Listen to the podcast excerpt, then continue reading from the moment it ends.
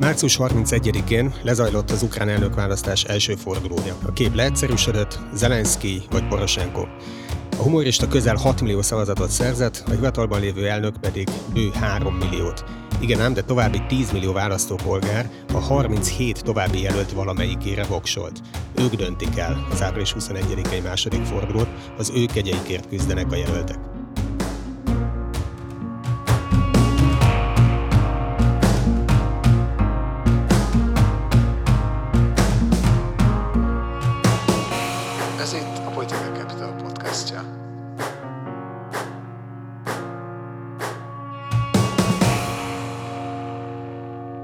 László Robert vagyok, szeretettel üdvözlök mindenkit, aki a Political Capital podcastjának mai adását hallgatja.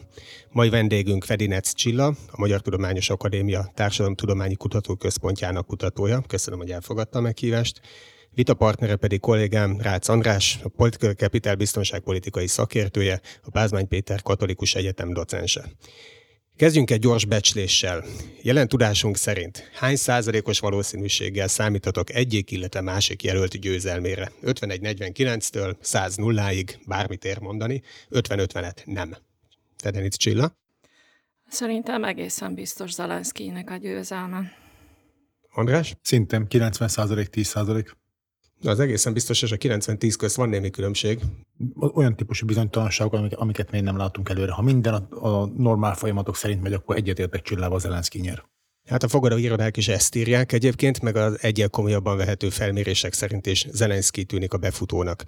A jelentősebb támogatással bíró kiesett jelöltek viszont nem állnak ki teljes melszélességgel egyik jelölt mellett sem. Julia Timoshenko például mindkét jelöltet alkalmatlannak minősítette. Számít egyáltalán a kieső jelölt szava? Vagy mi a döntő tényező? A témák? Oroszország kontra Európa? Szegénység?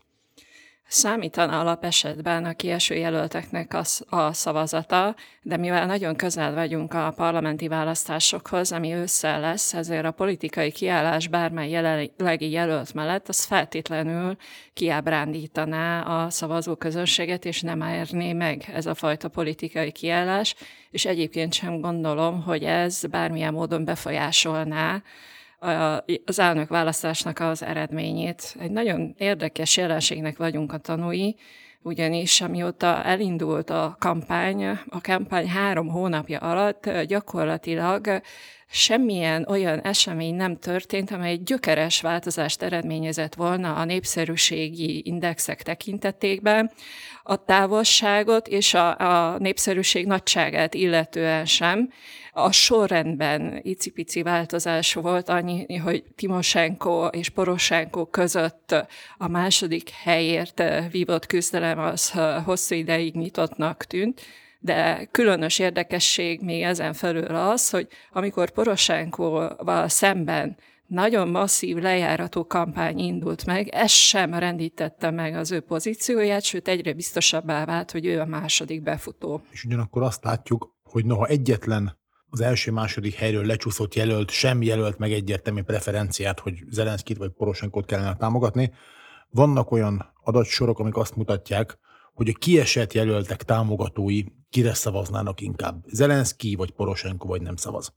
És minden kiesett jelölt támogatói köre kivétel nélkül úgy oszlik meg, hogy nagyobb rész szavaz Zelenszkire, tehát szignifikánsan nagyobb rész, mint, mint Poroshenkóra. Tehát ha minden ezek szerint a, úgy nevezhetjük tulajdonképpen másodlagos preferenciák szerint alakul, akkor Zelenszky előnye várhatóan még nőni is fog, egyszerűen azért, mert a kiesett jelöltek szavazótáborából nagyobb rész szerez majd meg, mint Poroshenko.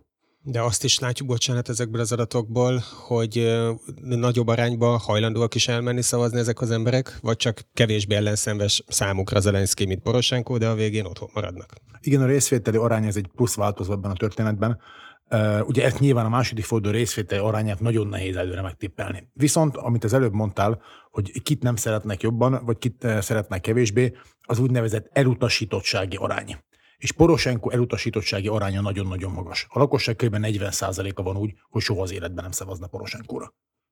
Ha megnézzük az első fordulónak az eredményeiben azt, hogy az egyes választókerületekben kik végeztek a második, harmadik vagy esetleg negyedik helyen a győztesek után, ugyanis a 24 megyéből Zelenszky 90%-ot vitt, ugye két megyében Poroshenko, egy megyében Julia Timoshenko és Yuri Boyko a Luhanszki és a Donetszki megyékben nyertes, ugyanakkor ezekben a megyékben is, a Poroshenko által nyert megyékben is, Zelenszky is, és Timoshenko is, az nem a futottak még kategóriában van, tehát ott is nagyon erős a táboruk. Ráadásul nagyon érdekes dolog az, hogy az ukrán elnök egyben a hadsereg főparancsnoka is, ami nem egy jelképes pozíció, és voltak az úgynevezett fülkés szavazók és a mozgó urnák. Most a mozgó urnás szavazásban vettek részt a hadseregben szolgáló katonaság is, így az pontosan lehet tudni, hogy ott is a szavazatok többségét a Zelenszky szerezte meg. Ugyanakkor rendkívül érdekes az, hogy a világban óriási ukrán diaszpora él, egy több mint 20 milliós közösségről beszélünk. Ők viszont nem állampolgárok, de állampolgárként is. Körülbelül 3 millió emberről tudjuk biztosan, hogy vendégmunkásként állandóan külföldön tartózkodik, és mintegy 9 milliós az a tömeg, amelyik eh, ingázó üzemmódban tartózkodik külföldön, tehát eh, körülbelül egy ilyen nagyságrendű választóközönségtől várható volt az, hogy esetleg külföldi diplomáciai képviseleten jelentkezik be és szavazzon, de a külföldi szavazatok most minden korábbinál alacsonyak voltak. Egy 12% nyi külföldön tartózkodó állampolgár szavazott csak, és ebben viszont eh, Poroshenko volt az egyértelmű nyertes, de az ilyen kérdésekben inkább nem az ő politikai érdekei, vagy az ő politikai státusza, vagy a, az általa képviselt értékek a fontosak, hanem az, hogy az ő elnökségéhez kötődik annak a határnak a megnyitása, aminek köszönhetően ő külföldön dolgozik, és boldogulni tud a hétköznapokban is, míg a Ukrajna közel három évtizedes történet a, a permanens gazdasági válságoknak az időszaka a 2000-es évek legelejét leszámítva. Hogyan értékelhetjük Ole Lajszkónak az 5,5%-os eredményét? Mert ez gyengébb ugye a vártnál, de még mindig több mint egy millió szavazatot szerzett. Igen, tehát amit Jaskó és a radikális nacionalistákat illeti, én személy szerint örültem ennek az eredménynek. Ugye a Ukrajna kapcsán ez egy folyamatosan jelenlévő toposz hogy ott, ott radikális nacionalisták vannak hatalmon, és mindannyian emlékszünk ugye a, a forradalmat követő néhány hónapra, amikor, amikor tényleg nagyon-nagyon vad dolgok történtek.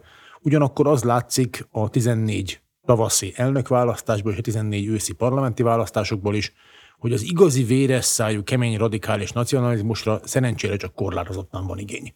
Tehát a, a még a, tehát Jaskó még a második fordulós szereplés közelébe sem jutott. Ez a mostani eredménye, ez egy picit magasabb, mint 2014-ben, de érdemben nem. Tehát úgy is meg lehet fogalmazni, hogy a radikális nacionalisták, ami a, a támogatottságot illeti, nem, tehát nem törtek át. És nyilván ez olyan értelemben is, vagy úgy is értelmezhető, hogy bizonyos elemek a programjukból, tehát az ukránosítás elem, ez, egy, ez olyasmi, amit a mainstream politika gyakorlatilag átemelt, tehát gondolhatunk itt, itt, itt ugye az oktatási törvényre, meg a nyelvtörvényre is. Tehát kicsit kifogták a szeret a radikális nacionalisták vitorlájából, ezzel együtt én személy szerint ennek örülök. Azt gondolom, hogy magyar kisebbségi szempontból is jobb ez így, hogy, hogy Jaskóik támogatottság korlátozott maradt. Nyilván az egymillió ilyen szavazó sem kevés, Ugye, ha a részletes eredményeket megnézzük, nagy meglepetés ilyen tekintetben nincs, ez döntően néhány nyugat, nyugat-ukrajnai megyéből tevődik össze.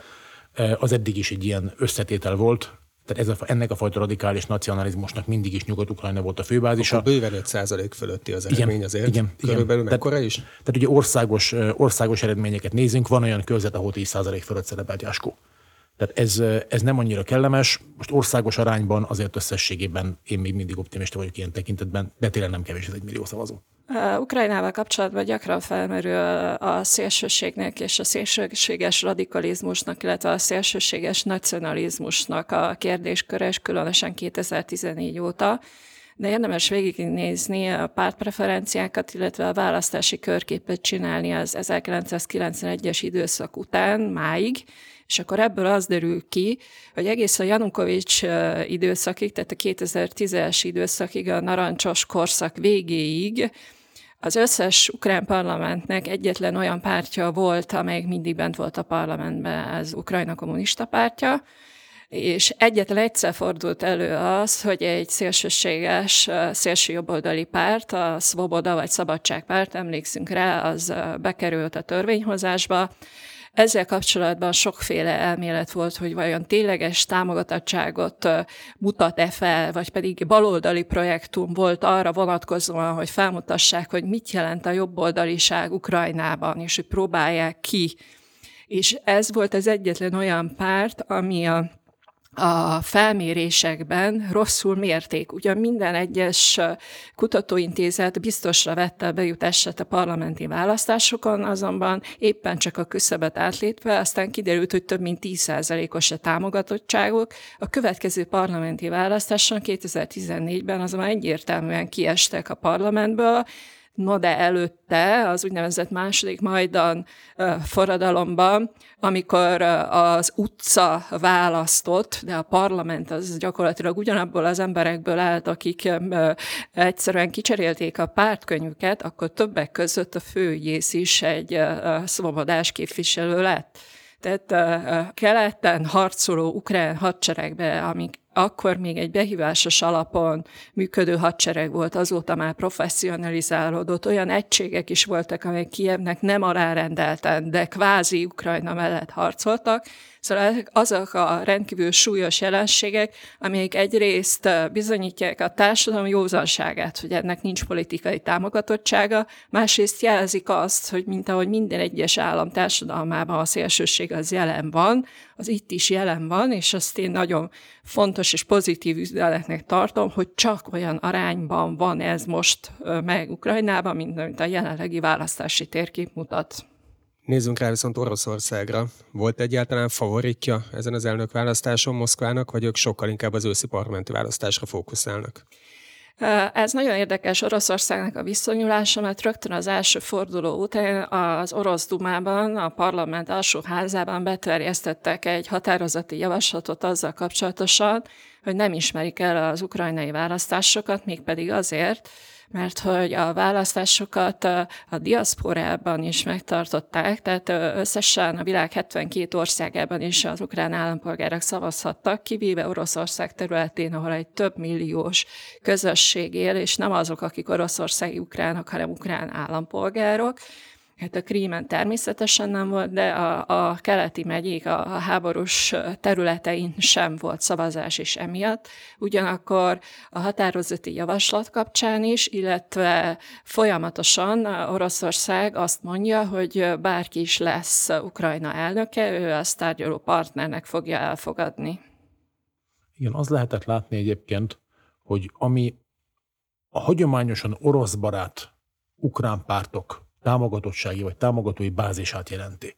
Ugye pontosan azok a régiók estek ki a választásba, vagy azok a régiók nincsenek Ukrajna vagy a kivezetés irányítás alatt, ahol a legerősebbek voltak az orosz barát pártok. Ugye a Krím, ez önmagában két millió ember, ez óriási terület, két millió ember a sok. Illetőleg ugye Donetsk és Luhansk megyének a megszállt részei. Amit úgy is meg lehet fogalmazni, hogy a hagyományos orosz barát erők pont a háború miatt elveszítették a, a, a hagyományos szavazótáboruk egy jelentős részét. És ugye egyik oldalról, tehát az, hogy kiesik egy, egy jelentős orosz barát szavazói tömeg, másik oldalról a háború, és 14 óta tart 5. esztendeje. Ez átalakította az ukrán társadalom identitását és politikai preferenciáit is. Tehát most igazán olyan ö, orosz barát esélyes jelölt most nem volt. Tehát nem volt olyan fajta dihotómia, mint a korábbi választásoknál, hogy a legvégén van egy orosz barát jelölt, és van egy nyugatos jelölt, most nem volt ilyen.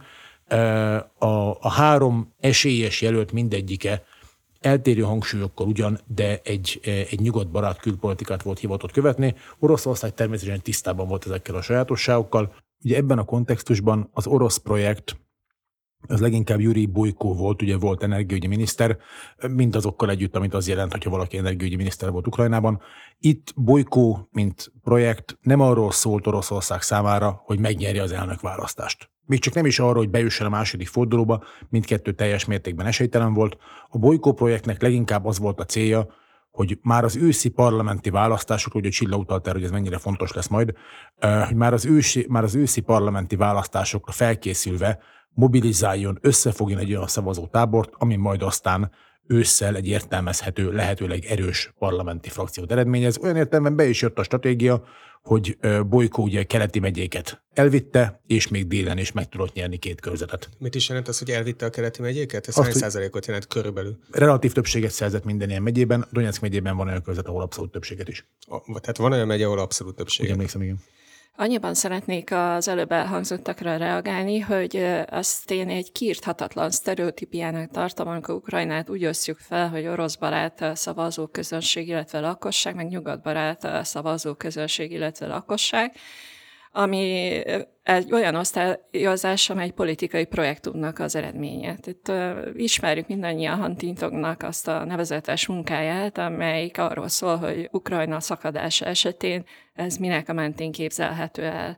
Egyrészt egy kulturális törésvonal, ami a pravoszláv és a görög katolicizmus között felelhető, de erről hamar bebizonyosodott, hogy ez nem működőképes, mégpedig azért nem, hogy bár különösen a galíciai történelmi területeken a görögkatolikus egyház, a nemzeti egyház szerepét tölti be ugyanolyan etnikai kötődésű, még például Kárpátalján egy multietnikus egyházszervezetről van szó, de a szovjet időszak alatt tiltott egyház a 90-es években hiába újjá élet, nem tudott olyan mértékben revitalizálódni, hogy ilyen szempontból komoly versenytársa legyen a pravoszláviának, amelyre vonatkozóan politikai projektje is volt az országnak, hiszen a politika kezdeményezésére jött létre az a Moszkvától független és el nem ismert ukrán pravaszláv egyház, amit épp az elmúlt évben ismerte Bizánc, ami egy több száz éves hagyományt tör meg egy egyház szakadás keretében.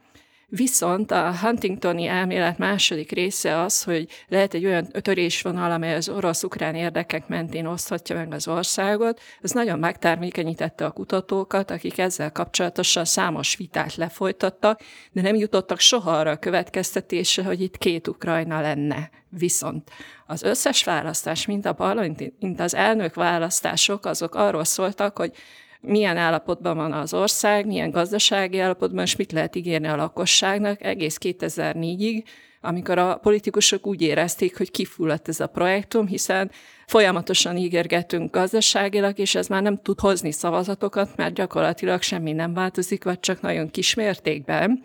És ekkor tették a politikai beszédmód legfontosabb központi témájával két Ukrajnát, ami azóta is uralja a mediális teret mind Ukrajnában, mind a közelszomszéd, mind a távoli nyugati sajtónak a mainstream részét is, de attól ez még szaktudományos szempontból ez egy nem tudományosan alátámasztható tény, még a választási térképek tekintetében sem, hiszen ha a mostani elnökválasztás első fordulójának választási térképét megnézzük, akár az első két helyezet, akár az összes többi helyezet szempontjából, akkor egyedül Bolykó az, aki lefedi azt a fajta választási térképet, amin a média két Ukrajna képet elhelyezi. És látszik ez abból is, hogy például az Egyesült Államok szimpátiája, illetve Ukrajnával kapcsolatos elképzelése és partnerségi kapcsolatai alakultak.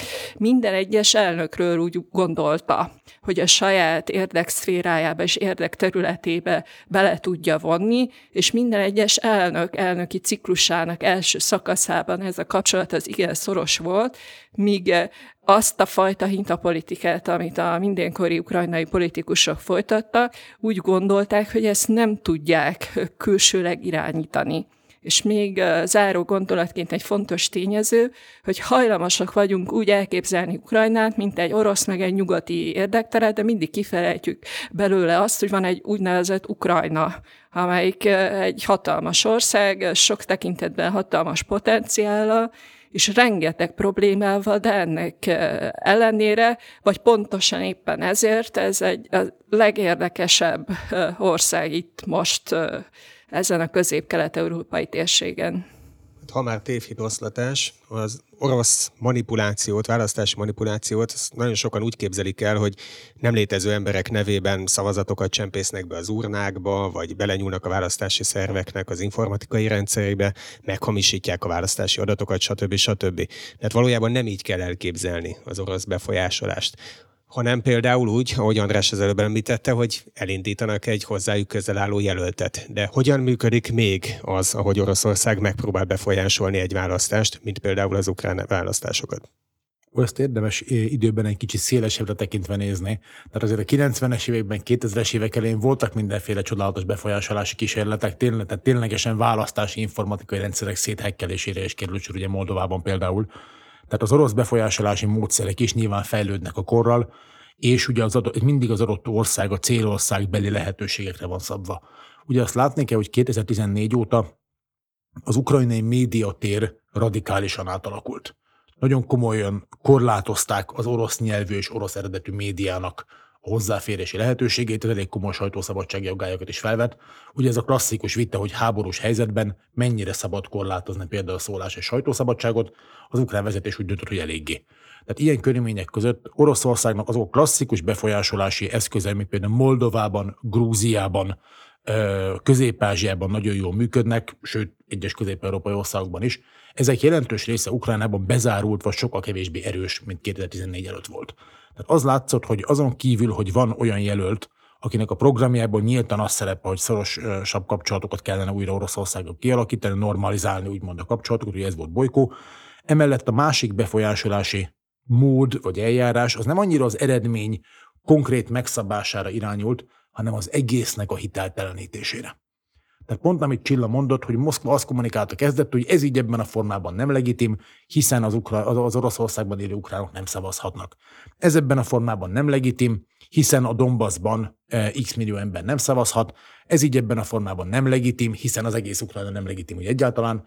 Eh, és ugye az orosz médiában az látszott, hogy igyekeznek a szabálytalanságok jelentőségét felnagyítani. Ugye ez a hamis általánosítás című módszer. A Torresben például volt arra példa, hogy ténylegesen ez a klasszikus, amit az angol úgy hív, hogy ballot stuffing, tehát amikor egy nagy marék szavazó cédül, hogy egyben bele van rakva az urnába, eh, ez megtörtént, Torresben egyébként ezt Poroshenko érdekében követték el valakik, de az orosz média próbált úgy tenni, mintha ez egész Ukrajnára jellemző lenne, ilyen módon is hiteltelenítve az egészet. Tehát szerintem a boly- bolykó mellett eh, ez a hiteltelenítés volt ebben az esetben a választás nem annyira az eredményének, hanem a megítélésének a befolyásolási főeszköze. A mediális térben én egy kicsit másképp látom ezeket a, a jelenségeket, ugyanis azt gondolom, hogy miközben tényleg van olyan törvény, amelyik előírja azt, hogy egyre növekvő adásidőt kell államnyelven közvetíteni a különböző elektronikus média felületeken, mondjuk egy zenei csatornán az összekötő szöveget elmondják ukránul, de maga a zeneszám az oroszul vagy angolul van. Tehát ugye ez egyfajta jelenség. Másrészt az orosz befolyás az nem az az érdekes, hogy Moszkvában hivatalosan mit mondanak, vagy esetleg a, az orosz Duma milyen határozatokat hoz. Tehát nem ezek a fajta oficiális kijelentések azok, amelyek komolyan befolyásolják a helyzetet, hanem azt, hogy az ukrajnai mediális térbe, tehát ukrajnait mondok és nem ukránt, az ukrajnai mediális térbe elárasztják olyan információk halmazzal, amit nehéz kiválogatni a valós és nem valós hírözönt, és ez, ez a fajta tájékoztatás az, amely akár nemzetközi botrányba is keverheti, vagy nemzetközi vitákba is keverheti Ukrajnát, és ez a fajta hiteltelenítés, és ez a, ez a fajta belső feszültségkeltés az, amelyik igazából működőképes az utóbbi években. Azt már tudni fogjuk a választás éjszakáján, hogy hogy fogják hívni Ukrajna elnökét, de ebből következni fog egyértelműen, hogy merre is tart az ország, hogy, vagy ezzel még meg kell várnunk az októberi parlamenti választást. Az, hogy ki lesz Ukrajna elnöke, ez nem definiálja az ország külpolitikáját. Ez egy több vektoros játszma, ez egy több szereplős dolog, az ukrán alkotmány is elég egyértelműen lehatárolja a kompetenciákat. Ugye az elnök a hadsereg főparancsnoka, és hagyományos nyugati demokráciáktól eltérően nem csak nagy stratégiai irányítása, hanem vezetési joga is van egyébként. A külpolitika ugyanez nem igaz. Tehát a külpolitika jelentős részben a parlament kompetenciája, a kormányzat kompetenciája. Tehát önmagában az elnökválasztás eredményéből nem fog következni az, hogy Ukrajna külpolitikai pontosan merre megy. Én megfordítanám a kérdést, nem ebből következik. Valójában már az elnökválasztás eredménye előtt is látszik az, hogy külpolitikában olyan nagyon gyökeres fordulat nem tud lenni. Tehát uh, mind Poroshenko, mind Timoshenko, mind Zelenszky alapvetően a meglévő nyugati, nyugati orientációjú külpolitika folytatását ígérte. az országnak a hitelkitettsége is, is ezt definiálja. A lakosság értékválasztás ezt definiálja. Nem érdemes túlbecsülni, de azért mégiscsak benne van az ukrán alkotmányban, hogy az ország stratégiai célja az EU és a NATO integráció. És a 14-es háború óta nincs, nincs visszatérés a, a, a status quo antéhez.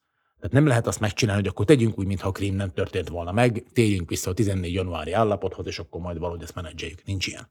Tehát, tehát elindult Ukrajna egy olyan úton, ahonnan nagyon visszafele már nem lehet menni, és ugye ténylegesen, ami, ami az intézményi hátteret illeti, megvan az Európai Unióval a társulási megállapodás, megvan a vízummentességi megállapodás, ez azért definiálja a külpolitikát. Én inkább a mm, csillalogikáért folytatva romboljuk le azt, vagy a sztereotípiek ellen próbáljunk küzdeni, az ukrán külpolitikát sem érdemes kizárólag kelet-nyugat dihotómiában figyelni. Ennek van egy erős déli dimenziója is, fekete-tengeri törökországi dimenziója, és egy nagyon érdekes, nagyon-nagyon releváns északi dimenziója Ukrajna és Belarus viszonya.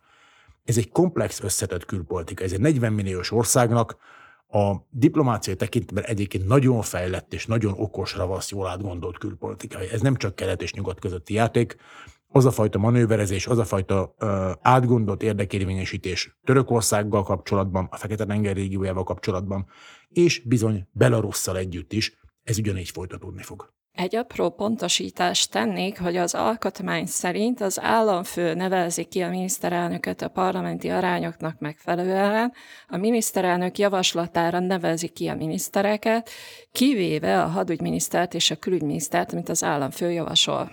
De az elmondottak alapján nekem úgy tűnik, hogy már-már nincs is jelentősége, hogy hogy fogják hívni a következő elnököt, mert mint, mintha sokkal több múlna a parlamenten, most szándékosan tettem föl ilyen provokatívan, azért mégiscsak definiáljuk valahogy az április 21-i választásnak a tétjét. Uh, Ukrajnában a legfontosabb politikai pozíció az az államfőjé az alkotmányos válságok is, azok elsősorban az államfői pozícióhoz kötődnek. Ebben háromszor történt gyökeres változás. Egyrészt 2004-ben az úgynevezett narancsos forradalom, az a közhiedelem szerint az Isten adta nép kiment az utcára, tiltakozott a választási eredmény ellen, és ennek eredményeképpen a választás második fordulóját az újra játszották, aminek eredményeképpen az úgynevezett narancsos erők ö, kerültek hatalomra. Na most ez nem teljesen így van, ugyanis az a két ellenfél, akik beleegyeztek ennek a választási fordulónak a megismétlésébe, előzetesen megegyeztek arról, hogy ezt a, a, az illegitimnek tekintett választási forduló szerinti győztes Viktor Janukovics csak úgy ment bele ebbe a megismétlésbe, hogy korlátozzák az elnöki hatalmat. Most azt láttuk, hogy mit jelent a, a, az elnöki hatalom korlátozása, mert a, gyakorlatilag az államfő és a parlamenti a kormány ugyanannak a politikai oldalnak a képviseletében és ugyanannak a koalíciónak a képviseletében képes volt egymást politikailag lejáratni, és 2010-ben ugye triumfussal nyert Viktor Janukovics a választásokon, és ekkor, mivel a parlamenten keresztül nem sikerült ezt keresztül vinni, az alkotmánybírósága egyszerűen formális uh, hibákra hivatkozva, hogy ezt csomagba fogadták el, ezt az alkotmánymódosítást, megsemmisítette, és ismét elnöki teljhatalma lett.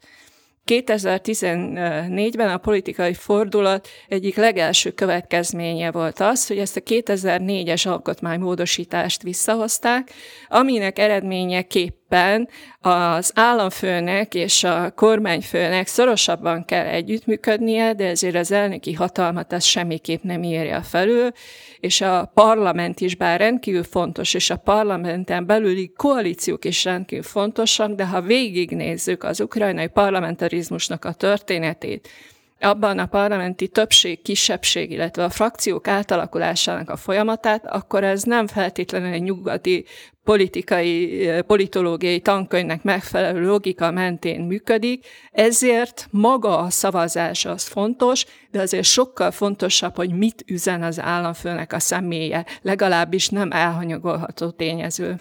András Tét? A tét tulajdonképpen az ismert és az ismeretlen. Az Zelenszky jelenségben az a döbbenetes, hogy gyakorlatilag semmit nem tudunk arról, hogy ténylegesen mit akar. Tehát egy, egy, egy, egy, egy zseniálisan kommunikáló média személyiség, nagyon kevés konkrétumról beszél egyébként, a szakpolitikai vitákat kerüli, stábja alig van. Most már kezd látszani, hogy ki van mögötte, és most már egy utólag tudjuk azt is, hogy a kampány, a kampány elég profin meg volt tervezve, nagyon célzottan például Közép-Ukrajnára koncentrált, de az, hogy szakpolitikailag mit akarna csinálni, kivel, milyen prioritások mentén, milyen sorrendben, semmit nem tudunk. Ugye nem véletlen Poroshenko erre próbált rájátszani, ugye arra, hogy én vagyok itt, tehát itt, itt vagyok ismert elnökként öt éve, olyan, amilyen de engem ismertek, tudjátok a programot, hogy Poroshenko egyik legfontosabb üzenete az volt csak, hogy dumaj, gondolkodj. Tehát beválasztanál-e valakit, aki egy tévés showman, és azon kívül jós vádájú és kiváló beszédőkéje van, notabene leginkább csak akkor egyébként, ha felépített szereplési lehetőség van. Tehát amikor Zelenszky spontánul megkérdezik, akkor közel sem ad olyan flott válaszokat, sőt, időnként meglehetősen arrogáns. Mindegy. Tehát a Poroshenko féle üzenet pont erre alapult, hogy tisztelt választópolgár, gondold meg, hogy megválasztanál-e valakit, akit az égvilágon semmit nem tudsz valójában, leszámítva azt, hogy, hogy nagyon jó beszélőké van és sikeres a médiában. Tehát szerintem ez az ismert és az ismeretlen közötti választás, de ugyanakkor, ha tovább szeretném, vagy ismét szeretném hangsúlyozni az intézményi megkötöttségek jelentőségét. Tehát Ukrajna hitelkitettsége, Ukrajna biztonságpolitikája, az ukrán haderő állapota, az ország biztonságpolitikai helyzete, ez definiálja a külpolitikai választásokat. Majd nem független attól, hogy ki a külügyminiszter. Erre azért szeretném felhívni a figyelmet ezzel kapcsolatosan, hogy az első forduló után a piacok, illetve a valuta árfolyam meg sem rezdült ha Timosenko lett volna a továbbjutó, akkor egészen biztos van egy erős zuhanás. Követni fogjuk az eseményeket. Federiz Csillának és Rácz Andrásnak köszönjük, hogy itt voltatok, gyertek máskor is. Addig is érdemes figyelni Facebook oldalunkat, honlapunkat, blogunkat és természetesen podcast csatornánkat.